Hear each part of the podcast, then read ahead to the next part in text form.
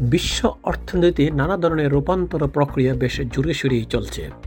আগামী দুই থেকে আড়াই দশকের মধ্যে এই রূপান্তর প্রক্রিয়া আরও দৃশ্যমান হয়ে উঠবে বলে অর্থনীতিবিদরা মনে করছেন।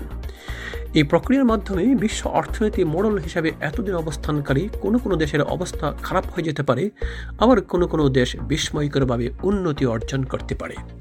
একটি আন্তর্জাতিক খ্যাতিসম্পন্ন গবেষণা প্রতিষ্ঠান গত কয়েক বছর আগে তাদের এক প্রতিবেদনে উল্লেখ করেছিল আগামীতে বিশ্ব অর্থনীতি গুরুত্বপূর্ণ রূপান্তর প্রক্রিয়া সংঘটিত হতে যাচ্ছে।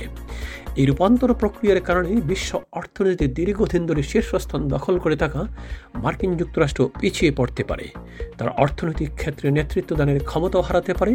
প্রতিষ্ঠানটি বলেছিল দুই হাজার পঞ্চাশ সালের মধ্যে চীন মার্কিন যুক্তরাষ্ট্রকে অর্থনৈতিক দিক থেকে পেছনে ফেলে শীর্ষস্থান দখল করে নেবে।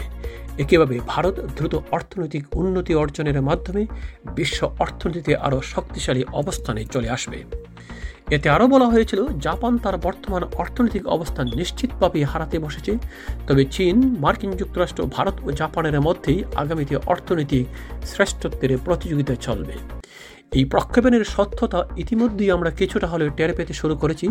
আন্তর্জাতিক সংস্থাটি যে প্রক্ষেপণ করেছিল তার চেয়েও দ্রুতগতিতে এই রূপান্তর প্রক্রিয়া সম্পন্ন হবে বলেই এখন মনে হচ্ছে। কয়েক বছর আগে চীন পারচেজিং পাওয়ার প্যারিটি বা পিপিপি হিসেবে বিবেচনায় বিস্ময়করবার যুক্তরাষ্ট্রকে পেছনে ফেলে বিশ্বের এক নম্বর অর্থনৈতিক শক্তিতে পরিণত হতে চলেছে বা হয়েছে। বিশ্ব অর্থনীতি বড় ধরনের পরিবর্তনের আশঙ্কা করছেন অর্থনীতিবিদরা। অর্ধ শতাব্দীর মধ্যে যুক্তরাষ্ট্রের কেন্দ্রীয় ব্যাংক সর্বোচ্চ সুদহার ঘোষণা করেছে। ফেডারেল রিজার্ভ ব্যাংক বলছে, ভোগ্যপণ্যের মূল্য বৃদ্ধির লাগাম টেনে ধরার চেষ্টায় সুদহার বৃদ্ধি ছাড়া বিকল্প উপায় ছিল না। মার্চ মাসের পর এটি তৃতীয় দফায় সুদ বৃদ্ধির ঘটনা ঘটল। যুক্তরাষ্ট্রের কেন্দ্রীয় ফেডারেল রিজার্ভ ব্যাংক বলছে, গত মাসেও মুদ্রাস্ফীতি আশঙ্কাজনকভাবে বেড়েছে, ভোক্তাদের এই জীবনে নাবিশ্বাস উঠেছে।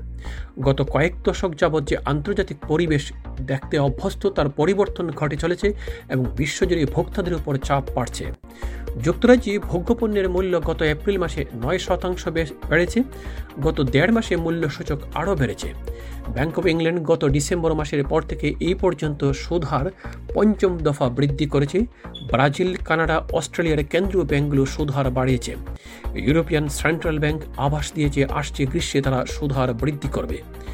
সাম্প্রতিক সময়ে পরিচালিত অধিকাংশ সমীক্ষায় দেখা গেছে যে দ্রব্যমূল্য পরিস্থিতি আরও শোচনীয় হওয়ার আশঙ্কা থেকে মুক্ত হতে পারেনি যুক্তরাষ্ট্রের জনগণ কিংবা অন্য কোনো দেশ।